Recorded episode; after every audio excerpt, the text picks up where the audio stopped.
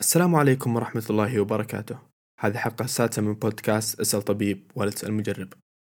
أي مهتم بالأبحاث الطبية بيقول لك أن التجارب على القوارض الفيران بالأخص نتائجها مشابهة للأبحاث على البشر.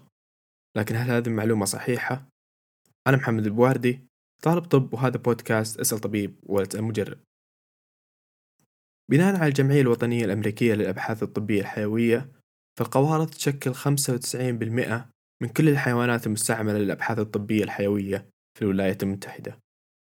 لكن للأسف بناء على بحث نشره ستيف بيرن في مجلة الطبيعة عام 2014 فثمانين بالمئة من الأبحاث السريرية التي نجحت الفئران لم تنجح البشر. بس مو البشر والفئران يشاركون 97% من الحمض النووي؟ صحيح. لكن هذه الثلاثة بالمئة تشكل اختلاف تام. فمثلا في دراسة نشرها لويد ديمتريس في صحيفة EMBO عام 2005 وجدت أن الفئران أيضهم أسرع بسبع مرات من البشر. ودراسة أخرى من ديريك لوي في صحيفة العلم عام 2013 وجدت أن استجابة الالتهابات في جسم الإنسان تختلف عن استجابة الالتهابات بالفئران. والمعلومة الأهم أن جسم الإنسان له ردة فعل مختلفة تماما في الأدوية. فمثلا في دراسة نشرها حسين أسراولة في عام 2010 في مجلة الصيادلة الشباب درس دواء ممتاز لحل السرطانات ونجح في كل التجارب على الفئران. لكن في 2006 حين جربوه على البشر بجرعة لا تتعدى واحد من 500 جزء من جرعة الفئران جميع المتطوعين لقوا حتفهم بسبب فشل أعضاء متعدد في خلال ساعة واحدة فقط.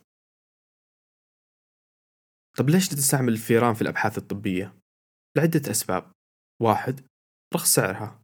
اثنان سرعة تكاثرها. ثلاثة سهولة هندستهم الوراثية. فمثلا يمكن مهندسة فأر بلا جهاز مناعي أو آخر بأورام كثيرة.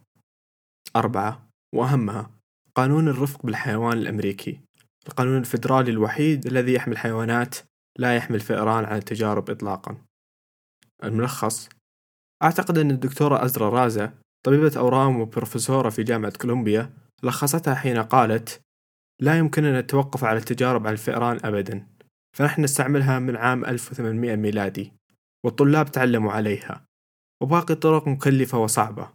والطامة الأكبر أن لا يمكننا أن نأخذ موافقة من هيئة الغذاء والدواء الأمريكية حتى نجتاز التجارب على الفئران. لكن إن كنا نريد أن ندرس الأورام البشرية فعلينا تطبيق الأبحاث عليهم لا على الفئران. كان معكم محمد بواردي في بودكاست اسأل طبيب ولا تسأل مجرب وشكرا.